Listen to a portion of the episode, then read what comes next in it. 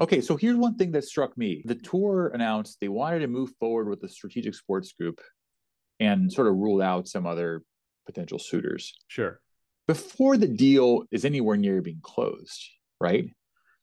Typically, if you're trying to maximize value from these investments, you keep it competitive until you choose who wins, right? This is not the order of operations that we're seeing here. Yeah. It struck me as a bit odd or unorthodox Jay Monahan came from Fenway Sports, which heads up this group and all that kind of stuff. Like, I don't mean to point and connect the dots and say something nefarious is going on, but like, why do you think the tour would take that approach of down selecting first before conducting the deal? I'm Roberto. And I'm Dan. On the Course Record Show, we talk about the business of golf. We discuss the trends, insights, and strategies defining the industry now and into the future. Course Record Show. Welcome back, 2024 kickoff episode. I want to thank everyone for listening. If you enjoyed today's episode, please subscribe, text it to a friend. We really appreciate it. Also, thanks to Holderness and Bourne sponsoring this episode. It's going to be a little bit of a different one. So recently, the PGA Tour announced they're moving forward with the SSG. You know what the SSG is, Dan? I only heard about them through the press release that the tour put out. And it struck my curiosity. I wonder if I had missed something. So today, you and I did some serious research to figure out who these folks are, what they're all about, what they what they might bring to the table, but they deal with the PGA Tour. That's right. It's basically just a list of billionaires that own other sports teams and want to invest in the PGA Tour. So let's dig in. There's some great business stories, some great backstories here, and uh, we did a little research on all of them. We're just going to go down the list. So, Mark, hold on. At- so let's let's talk about these common threads. Okay. What are some of the common threads you saw? Because before we're, we're going to run down name by name here, but let, let's talk about what brings. What are some of the commonalities you saw? I saw two. If you want me to kick off, private equity, and most of them made their money in finance. That is the first common thread that I, I found. That's true, and that wasn't one of mine. Okay. Mine are Boston and baseball. There's a That's lot. Good. There's a lot of Boston, a lot of baseball, and you're right. There's a lot of finance. I'm trying to find a term with B that starts there. I'm, I'm not. It's not going to happen. Yeah. But you're right. There's a lot of a lot of overlap there in that Venn diagram between those three circles. Yeah. So when that list came out, I, I my first reaction was kind of the same actually about the Boston. I said this looks like the tee sheet at the old sandwich member guest or something. And then a buddy of mine was like, actually, it looks like the lunch reservation at like some Park Avenue Italian restaurant where it's like the power lunch place. And actually, once I started doing my research, I got the New York vibe too, especially with all the finance background. So definitely a Northeast tilt, uh, New York, Boston. You can make a case for either, but those are definitely common threads. All right, let's get to the names. Who who stood out to you in your research? Are we going who stood out or just go down the list? I think we should go down. It's short enough. We can get through it. Let's do it. All right. Mark Attanasio. We're going to start with baseball. Grew up in the Bronx, 66 years old, Ivy education, has a JD. He owns uh, the Brewers. So bought them from Bud Selig in 2005. And that's another common thread. You're going to start to see a lot of these team owners buying in before valuations went astronomically high. So for 220 million, he bought a Major League Baseball team in 2005. Interesting background. Um, the first two people we'll cover have kind of the same story, and that there's really so he was part of the kind of junk bond fallout in 1990. He was a Drexel Burnham Lambert investment banker, and when that all fell apart, Michael Milken, the um, what's the you know the couple famous books about that era, um, he was put in charge of the bankruptcy proceedings, and he was given a two billion dollar high yield security distressed portfolio. And he had so much success um, unwinding that that they basically just set up a fund that did distressed assets after that.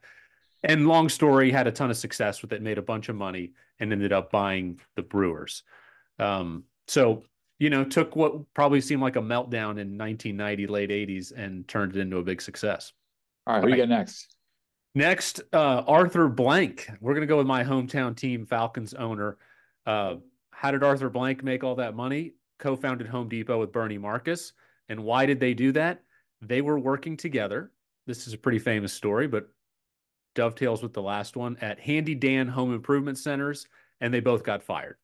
I, I don't remember if it was new ownership or new CEO, but They both got canned and they said, Hey, we think there's opportunity here. We can do it better. They got Ken Langone to organize the financing.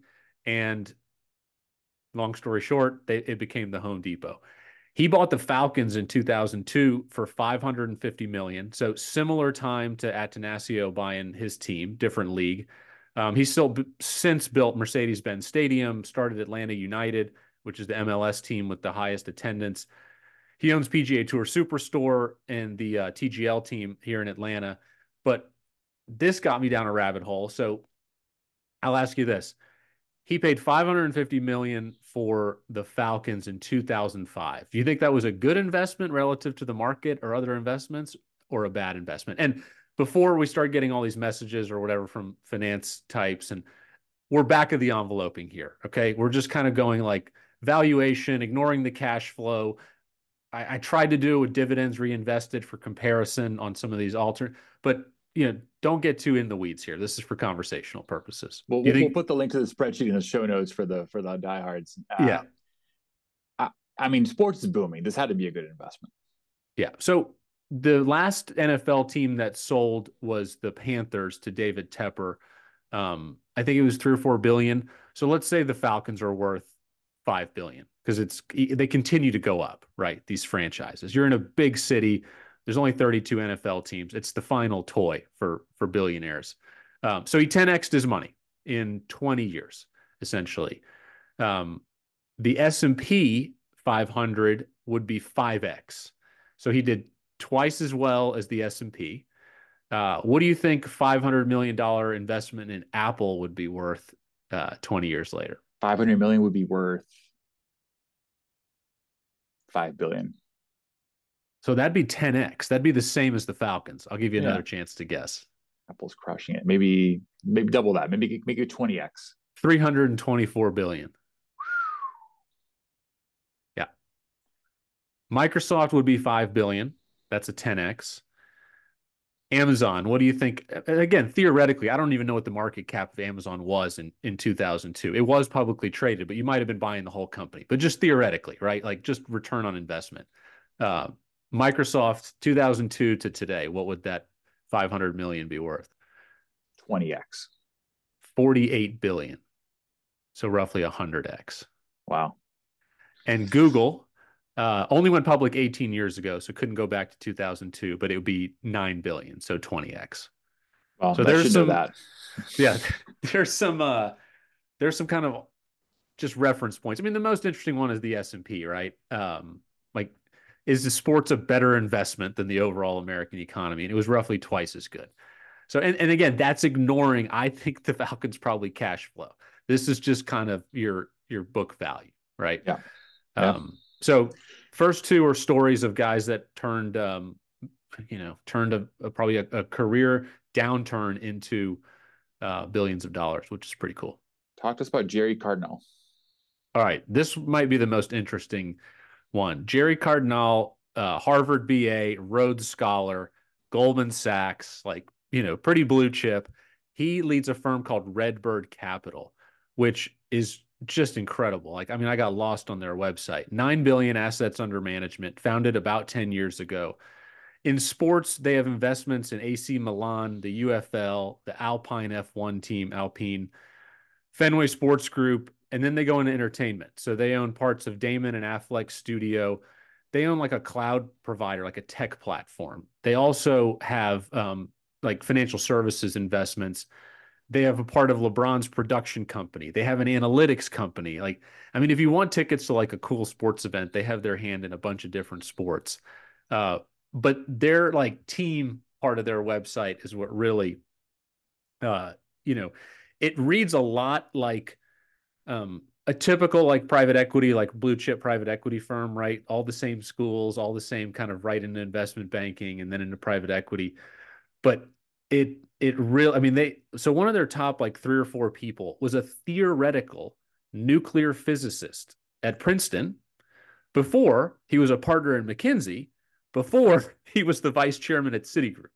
And now he's like head of investments or something for Redbird Capital. So like just a fascinating firm. I would love to uh I'm going to keep. I don't know if they put out like you know, an annual letter, if they put out um, fund reports. But there's a lot to unpack with Redbird Capital. Really cool. Yeah, that's uh, that's quite a career path there. Um, and yeah, looking at these investments, I mean, obviously a lot of sports, but a lot of international stuff here too. So, um, we'll get to that in some other players here. There's there's a theme on some of these things. Yeah, and there's a really good New York Post article about um, interview with Gerry that he's just a creative thinker, like thinking outside the box, right? Not doing kind of what everyone else is doing, and he's had a lot of success with it. The next one is Cohen Private Ventures. So this is basically like the family office of Steve Cohen, who um, UPenn Wharton guy owns the New York Mets now, owns the TGL team out of New York um, kind of one of the original hedge fund kingpins, right? Pretty secretive, but supposedly was the inspiration for the Bobby Axelrod character on the show Billions. I think they've kind of attributed that to a couple people, maybe Steve Schwarzman or Cohen, but definitely one of the people that turned into Bobby Axelrod. And then the name um, at at Cohen Private Ventures, who runs it, is a guy named Andy Cohen, who talk about like the same schools and the same threads, same last name, runs his family office, also a Wharton guy, but no relation to Steve. I could have sworn it was his son, but they're un- actually not related. So I looked up and down to double check that. Unless I got it wrong, I think it's just a coincidence. Um, it's not that Bravo presenter either, right? Not that guy. It's not that guy, right? All right. Well, yeah, I love it. So more finance, more New York, more baseball, right? Well, I've got the Boston boys coming up here. Yeah, this is a whole run of Boston folks. Are you taking this? Yeah. Yeah, I'm taking this. And it's uh well, I'll talk about the Fenway Sports Group, which in some of the announcements were was determined to be the headliner, like the lead the lead partner in this strategic sports group, right? Yeah. And also so Jay Monahan came to the tour from the Fenway Sports Group. That's right. By the way. That's right. Um, yep. So you covered that. So before talking to the people, who what, what does the Fenway Sports Group do? They own the Red Sox, the Liverpool Football Club in England, and this Pittsburgh is not Penguins. investments. They they're the majority owner in these. Majority owner, okay. correct. They own, yeah. operate. Their hands are in the mud with these teams. Yeah. So start again. Sorry. Boston Red Sox, Liverpool Football Club in England, Pittsburgh Penguins, my main hitters at the Boston Common Golf Club. Can't wait to see them next year. The New England Sports Network, to media, RFK Racing and NASCAR. That's yep. a departure. Um, and then they got a bunch of real estate and sports management stuff, and also uh, partnerships with LeBron's uh, entertainment and marketing arms. So lots of kind of like the Redbird Group, a lot of different sports plays. Yeah, um, mostly baseball, but not, but some pretty interesting departures there with hockey and NASCAR, et cetera. Well, and some massive, ma- like Red Sox and Liverpool are both what you would think in the top 10 most valuable franchises in sports in the world, right? Yeah. Yeah. And they're and they're the key players behind those two teams. So yeah, they also have a separate sports marketing, like a pure play sports marketing company, FSM, Fenway Sports Management. Um, and they are actually interestingly for golf purposes now been retained as like kind of the sales arm of the LPGA. So I think that's great. I think they'll do a great job. Obviously, they have tons of experience across multiple properties. So uh, recent news there that Fenway Sports Marketing will be out selling LPGA. So who are some of the key players behind Fenway? Um, their main, their chairman is John Henry. He's their principal owner. Made his futures and made made his money in futures trading. So this guy grew up in Boston, then moved to a Arkansas farm, and then he made his money selling futures on primarily corn and soybeans. Like found uh, a way to monetize that in finance and made made a killing doing this. He got to start in sports by owning minor league teams, buying right. up little shares here and there, which eventually got him to be owner of the Marlins. Now the owner of now he's got the owner of the Red Sox. At one point he was a partner in the Yankees. Yankees to Sox is kind of an interesting move there, but yeah. that's but that's how it goes. Uh, he's currently the chairman of the MLB of MLB's business board, and he owns the Boston Globe, so the main paper here in Boston. That's awesome. So, I mean, degrees from Boston University and Northeastern, like aside from this like Arkansas thing, which is interesting, uh, doesn't get more Boston than that, right? And if you're picturing who is this guy, do you ever watch Moneyball? Yes. So there's a scene at the end where the the Sox are trying to hire Billy Beane, the GM. And they sent him an offer, So the guy who's giving the offer to Billy Beane, played by Brad Pitt in the movie, Yeah. is John Henry. That's what we're talking about. Nice. So if you want to picture that kind of role. So uh yeah, The this base- guy's in more they're more a lifetime than I think my entire family will do in five generations. It's pretty impressive. The baseball uh, part of it is really interesting. Yeah, I just hear rumors, you know, here and there um, that it's just a it's a really tight group, and like Major League Baseball ownership is like the most heavily vetted. Um, it's not just about having the money; like it's it's absolutely a club of of people they want in there.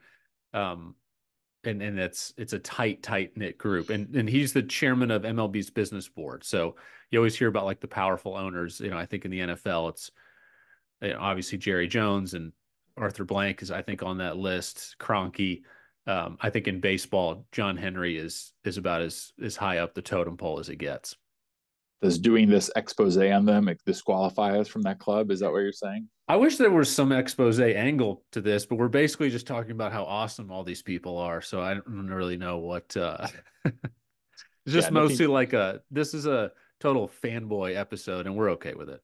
No, nothing too juicy. Yeah. Sorry, sorry to disappoint. Um, all right, next up from Fenway, Mike Gordon. Um, he's president of the Fenway Sports Group. He's primarily focused on the Liverpool arm. So made his money out in asset management. Again, another theme there. Um, Tufts guy, so Boston ties there too. But seems like he is mostly focused on the Liverpool operation. Yeah, but it's interesting that in the list, and so we pulled this list from like the tour's uh, press release. Fenway was called out by name, and then these key people were also called out by name, like underneath, right? So they may be making kind of personal um, investments alongside Fenway. So we didn't pull these as like who are the key people. Like these names, Tom Werner, Mike Gordon, John Henry, were listed individually along with Fenway Sports. Yep, that's right. And the last um that last person from Fenway who was listed there is Tom Werner. Harvard guy. He's the president or the chairman of uh, Fenway Sports Group. Serves in the MLB media, on-field, and competition committee. So a lot of fingerprints there. Owned the Padres from for a few years. He founded FSG along with John Henry to buy the the Sox. And uh, before sports, get this, this is a departure.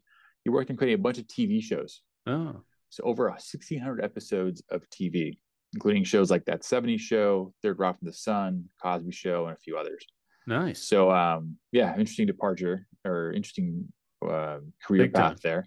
Yeah. But um, yeah, so that's the those are the Fenway guys. That's a, there's a lot of overlap there. The Redbird is a lot of um, investments in sports and media, sports media entertainment. Uh, you're starting to see some of that. Like Werner, you know, has a background on the media side, um, and then the investments in, you know, like LeBron's production company. Um, there's a couple. So you're starting to. It's an obvious kind of next. I don't know, adjacent kind of industries that you can probably use a lot of the same learnings from. But you, you that popped up for sure. Yeah. More right, Boston. getting- yeah, well, stay in Boston, but not on not Fenway Sports Group. okay. Now we've got Wyc Grousbeck. He owns the Boston Celtics. Uh, by- several all-time great name. Somehow I had never heard of this name or this guy before. Wyc Grousbeck, all-time name. all-time name. He wasn't really on my radar either. Yeah. I the first time I think I saw that name was when the Celtics fired the coach that we had. Uh, what was his name? Uh, Oh yeah. Some some affair happened, whatever. So Yeah. this guy popped up and uh, great hair too. Uh, Beautiful hair. way, G- Yep. good lettuce, Yep. And um, made his money in venture capital. He was a partner at a prominent venture capital firm. Uh, co-founded Causeway Media Partners. So he invests in sports and media technology like SeatGeek, Formula E racing, which is like Formula One's uh, electric car series, and Zwift, you know, the cycling gamified exercise thing. Okay. Um, so that's what he's been doing a little bit after becoming the Celtics owner. He's, he's, he's done that. So taking an investment knowledge and applying the sports knowledge. And um, he, along with Michael Jordan, Jeanie Buss, who owns the Lakers, and Wes Edens, they started Cincoro Tequila. So the, the theme of rich, influential celebrity people starting tequila brands continues alive and well. Uh, haven't had Cincoro. Have you tried it? No, don't know it. Don't know it. No. It's uh, I know it's at the top of the shelf, but I have not tried it. Nice. All right, that concludes the Boston crew. So, uh, Jay definitely, you know, went with a, some familiar, a high trust situation, considering Jay is um, a Boston guy through and through himself. So, he's probably known some of these folks for 20, 30 years, honestly, maybe longer. This episode is brought to you by Holderness and Bourne. I've got good news and more good news. If you're stuck somewhere freezing cold, H&B has a new line of Scottish cashmere sweaters, and they're the real deal. This is the kind of sweater you keep for 10 or 20 years. It comes in a beautiful dark green, a Bordeaux red, along with gray and navy. The other good news, if you have travel plans somewhere warmer, is the resort collection just came out on hbgolf.com. There's some great colors and lighter weight layering pieces in the resort collection. Load up before you take that winter golf trip or your spring break trip with the family. You can find that Scottish cashmere and resort collection colors at hbgolf.com. High Post Capital, what are they about? High Post Capital, um, co founded by Mark Bezos, who I got to give a shout out here on his bio on the High Post Capital website. I kind of assumed he was Jeff Bezos' brother. They kind of look similar. And so they kind of talk about all his uh, business achievements, which are many. And then at the end, it's like, has also made significant philanthropic and business endeavors with his uh, family due to the success of his brother's company, Amazon.com. So I was like, oh, that's cool. He calls it out that he's like, I also get to do a ton of cool shit because my brother's Jeff Bezos, which is awesome. Uh, co founded High Post Capital uh, with a guy named David Moross, who was a University of Texas guy. Interesting sports uh, backstory here. Created a partnership David did with the late Mark McCormack, legendary uh, founder of IMG, and they built out um, something called Sports Capital Partners, which uh, was either the first or one of the first institutionally managed sports media and sports investments funds. And I, I believe this was in the mid to late 90s. So just a lot of experience on this list, right? This is not the nouveau has some money, wants to dabble in sports crew. Like this is a very experienced, probably very operationally efficient, um, you know, op- operators of sports businesses. So great, great list. And then last on the list, uh, Mark Lasry, born in Morocco, uh, very close to the Clintons, kind of always pops up um, in his story. Uh, former co-owner of the Milwaukee Bucks. I actually played with one of Mark's uh, sons at the uh, Palm Springs tournament right when they had bought the Bucks. This was kind of right when I got on tour. Um, really good folks. Made his money in private equity. Uh, interestingly, took one of Trump's properties or businesses or uh, Trump Entertainment took control of that as it went through bankruptcy um, but has has, been, has becomes more from the NBA side, which I think Lasry and uh, Grousbeck are the only two kind of NBA pieces there, other than like the LeBron production Spring Hill connection. Yeah, he's. I mean, he's very very hands on owner. Was he he he exited the team last year, but the maybe not Mark Cuban involved, but that I think very yeah. involved and very hands on. And I remember watching this All Star game. I think it was 2019. It was like a it was like a celebrity game. I don't know why I was watching this, but it was and uh, a very young Giannis is there cheering for him. And you know, Giannis is the Greek freak. Yeah, and, you know, and he had this shirt on that he made to support his boss with saying Moroccan freak because Lasry's from Morocco originally. it was so good. I don't think Lasry got many buckets in that game where Giannis could really generally cheer, but you know, like like when you're superstar supporting the boss. That's awesome. And actually, I misspoke. Um, after Lasry, we have one more, and this is not a small one the baseball connection continues. Uh, Tom Ricketts, so University of Chicago guy, interesting story. Um, bought the team in 2009 for 900 million uh, with a family trust along with his three siblings. So comes from um, you know well-to-do family. His father started the company Ameritrade in Omaha. Um, his brother uh, was the governor of Nebraska and is currently the junior senator from Nebraska. So deep roots in around Omaha and Nebraska. Um, all his siblings are successful. Owned the the Cubbies through a family trust. Made a bunch of money himself in investments uh, that was focused on fixed income for individual investors, and then um, bought the the Cubs from the Tribune Company when they divested the Cubs in Wrigley Field. So uh, big emphasis on renovating Wrigley Field, the surrounding real estate. Uh, they put like a billion dollars into it around 2004, and then Most famously, broke the Curse, right? He uh Ricketts was at the helm, at the ownership helm when the Cubs finally won a World Series. So good for them. Great story. Um, another star-studded resume on this list from the SSG. Fun fact: Do you know who the, who Ricketts bought the Cubs from? The Tribune Company, right? And and why did he buy them for the Tribune Company? Why was that available? No idea. So Sam Zell, legendary investor, bought the Tribune Company, uh, and all that came with it, including the Cubs. Okay. But he's like, I don't want sports. I want the paper. Okay. So he said, I, I need to divest the team to make some of the uh, capitalize the paper. Okay.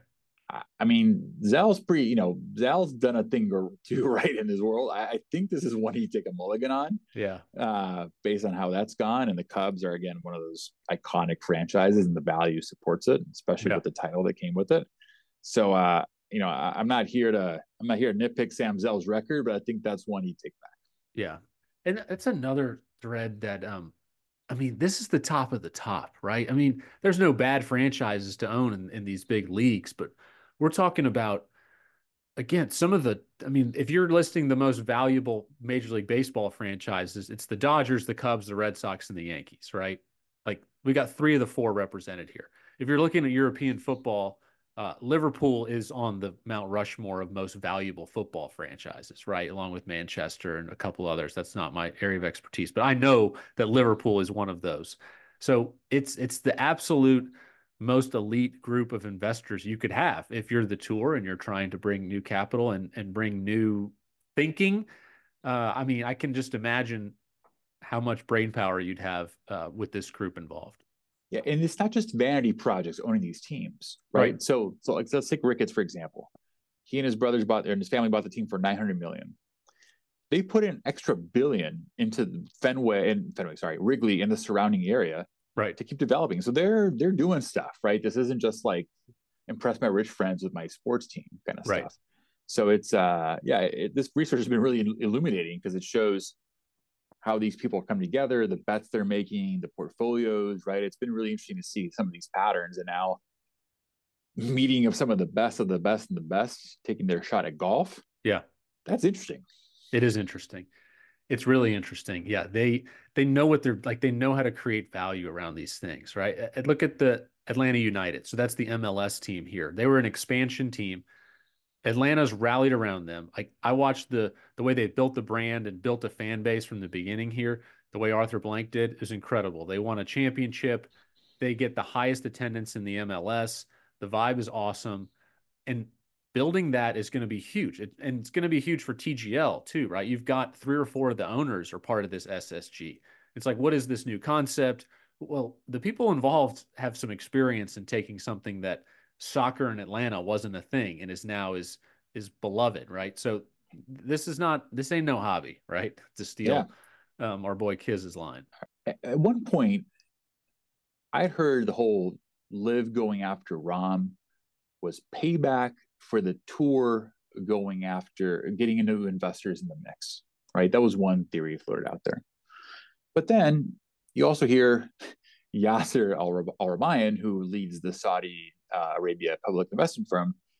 You know, at one point he wanted to shoehorn his way into Augusta and Pebble as part of like this this deal, right? Right. As, like, and so, I, what do you think? You think if you're Yasser, which you're not, but if you were, like, do, and you see the SSG folks and the cast of characters we listed off, are you attracted or are you like threatened? It depends what your goal is. If your goal is to take over the whole thing, you're threatened. If your goal is to get a seat at the table and bring Saudi Arabia into the modern economy and into the kind of the the the upper echelons, the most elite circles of of business and finance, you're like, just let me be a part of this crew, right? Let me be a, co-investor along with SSG. Now he's got all the money, but he's gains a lot of the the cool factor and the credibility and the access to New York finance, to Major League Baseball ownership groups, to the NFL owners, to it's it's a whole different deal. So you I don't know, but you could make a case that he wins depending on what his goals are, you could make a case this is a big win. I agree. I think it's the best possible thing because not only do you get golf to improve the image of the country and the investment profile, but then all the stuff that comes with it, right? I think it's a big, yeah. Uh, I think it's the best thing that happened to the deal from from Yasser's and the PIF's point of view. Right. Yeah, and if if you're playing the long game, these are the right people. It's just surround yourself with great people or get access to great people and work on those projects together and see what happens over the long term. You know, this is the kind of crew that I, every person on this list, if they call me and they were like, "Do you want to go start a froyo shop together?" I'd be like, "Yeah, I'll work at your froyo shop." Right? I mean, yeah. it's just kind of those types of folks, and um, that's a that's a real positive point for the future of the PGA Tour. Yeah. When you get a chance to join the rocket ship, you don't ask what's yet. That's exactly right. Um, uh, another fun thing, uh, young guy in my office today, I told him we were doing this episode. He was like, "What do you think the parking lot looks like down in Ponte Vedra, like when they sign these deals?" And I was like, and he wasn't talking about the car parking lot. So he was like, "Let me do about five minutes of research here," and it's what you'd expect. You've got the the red and black Falcons painted uh, Global Seven Thousand. You got a bunch of G5s. The Celtics have a green painted jet blue plane so it's uh it's you know tight airspace down in Ponte Vedra if they ever get this thing to a to a closing. Um, but just awesome, awesome stuff. like the fanboying tra- continues. Yeah, air traffic control outlier event. I think when those meetings happen. Yeah. Um, okay, so here's one thing that struck me: the tour announced they wanted to move forward with the strategic sports group, and sort of ruled out some other potential suitors. Sure. Before the deal is anywhere near being closed, right? Typically, if you're trying to maximize value from these investments, you keep it competitive until you choose who wins, right? This is not the order of operations that we're seeing here. Yeah. It it again, it struck me as a bit odd or unorthodox, and I don't mean to have say that it was like a tinfoil hat on per se, but what do you what do you read into that? You know, like yeah, you said Jay Monahan came from Fenway Sports, which heads up this group and all that kind of stuff. Like I don't know. I don't mean to point and connect the dots and say something nefarious is going on, but like, why do you think the tour would take that approach of down selecting first before conducting the deal? I think there's probably some uh, upside to selling it internally to the to the membership and to the, um, you know, to the board. Honestly, that look, these guys have a track record. Their goals are, and that's another thing I think we should talk about these guys made a bunch of money in finance and then they made a bunch of money in sports and you could a lot of them in private equity but i think this investment for them is like yeah we can increase we can improve how the business of the tour is run. We can bring in some of that expertise but it's very different than like their private equity strategy of buying assets just growing them and maximizing every dollar out of them right? I, I don't think that's their goal here. I think their goal is like we can make some money, we can help them, we can definitely you know improve the tour at the margins and how it's run and bring in some expertise and some operational upgrades. But it's it's not like the way their private equity funds are treating like some you know roofing company they're going to roll up and string every dollar out of right. And I think that that um, is important. And so when the when the you know when the tour is trying to sell this to the board, it's like these guys they want the best thing for golf in the future. They want they're looking at it as another crown jewel like a Liverpool or a Yankees or a Red Sox. Obviously, the Red Sox brand is you could not spend on the team and still collect your rev share from MLB and still make a bunch of money. But they you know, they spend, they buy players. They are they're near the top of the so I think that that part of it's important. Yeah. I think that's right we've been analyzing and pontificating and fanboying, but uh, let me ask you, Dan, if you were one of the names on this SSG list and you got to come in and they wanted to get your thoughts and what would you do to an event or what would you be like your big idea you would bring in like pick an event what what would be your um, this is dan's thing when he comes into the ssg i'm a simple-minded guy so i'm going to stick with the two themes i mentioned earlier boston and baseball. All right. Because with this group, there's no way there's not some tie in there at the helm. All right. There's no tour event in Boston, by the way. You think that'll change if this deal goes through? Absolutely. That's yeah. that's front and center. And I'm, as you might imagine, selfishly motivated as a Boston resident. So um I, I think there's some provision. Maybe it's an unspoken understanding that the tour comes back to Boston with this deal. And I think they would make a run to host a tour championship in Boston Nice. every year. Um, I'm sure our friends in Atlanta and Coca Cola might have something to say about that, but they get to move their event to a better time of the year, for at least better Let's from a go weather standpoint. theoretical because as a home as a homer, I don't like where this is going. Um, as an East Lake East Lake Foundation, and all that stuff. But let's let's just say there's a big event at. There- Let's make your event awesome without taking ours. So go ahead. Fair enough. So you've got great courses in the city. You know, who knows? I mean, TPC Boston sure could, could work. Got the Country Club that did pretty well in the U.S. Open. A Bunch of others. You mentioned the old Sandwich. Yeah. Remember, guess maybe that's a essentially becomes the pro am for this thing.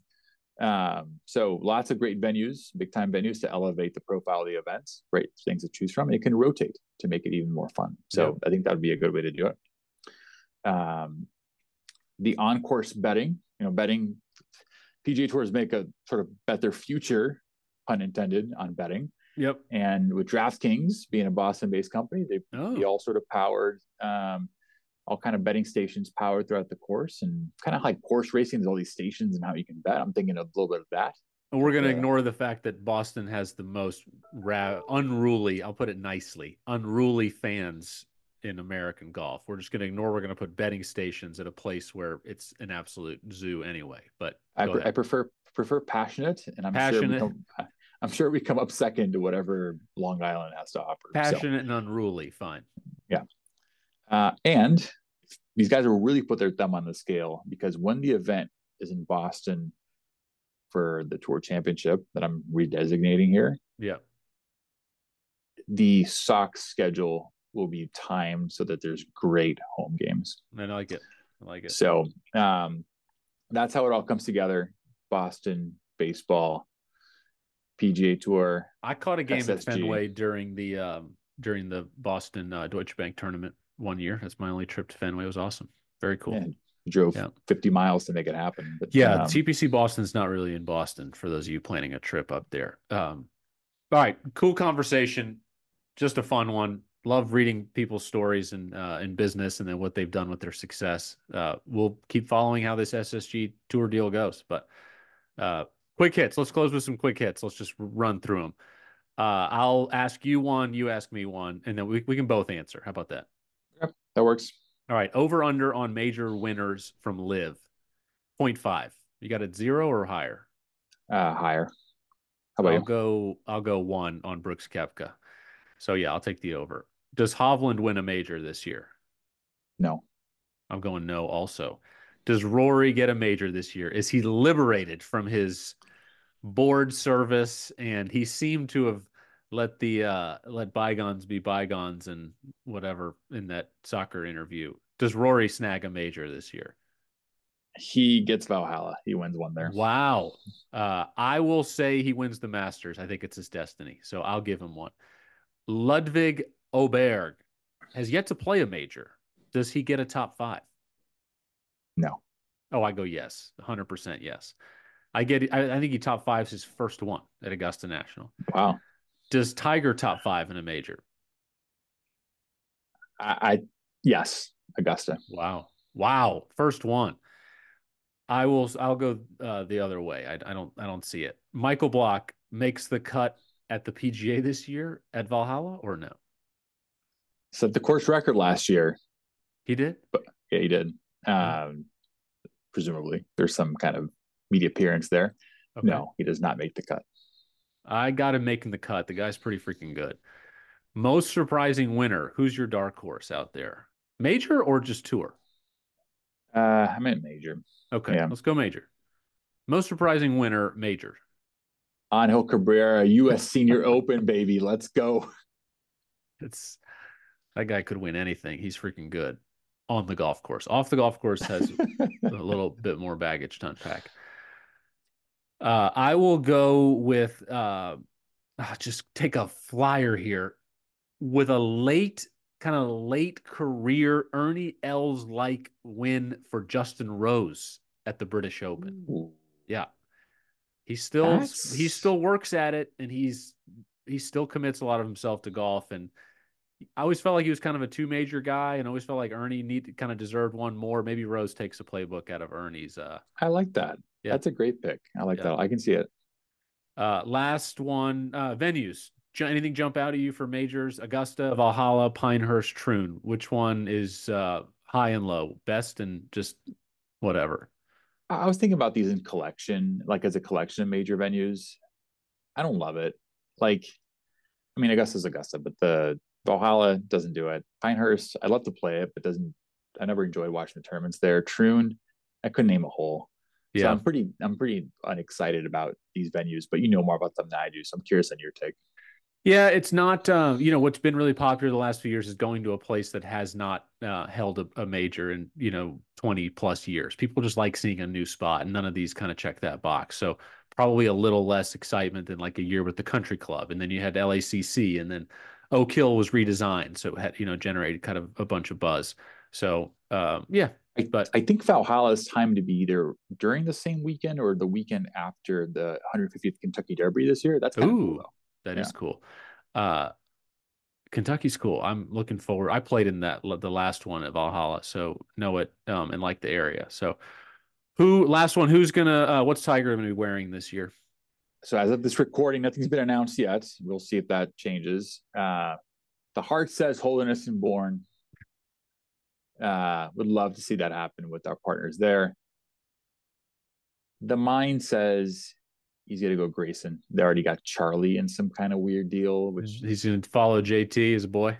Yeah, I mean the, this the there's a trail of breadcrumbs that leads there. So yeah, there's also um, some talk that TaylorMade wants to get into apparel, and Tiger's a really tight partner with TaylorMade, so maybe he does something there. Um, I also it was also funny that uh, uh, the on running like CEO was at like some conference the day after Tiger dropped, and there were rumors. Who knows? Maybe it was one person spreading a rumor, and uh, he was like, "That's not us. We're not signing Tiger." Like flat out. You know, like most people would just hedge, and he was just like, "Nope, we're not going to do it." But not in a negative way, but he was just like, "This is stupid. We're not doing that."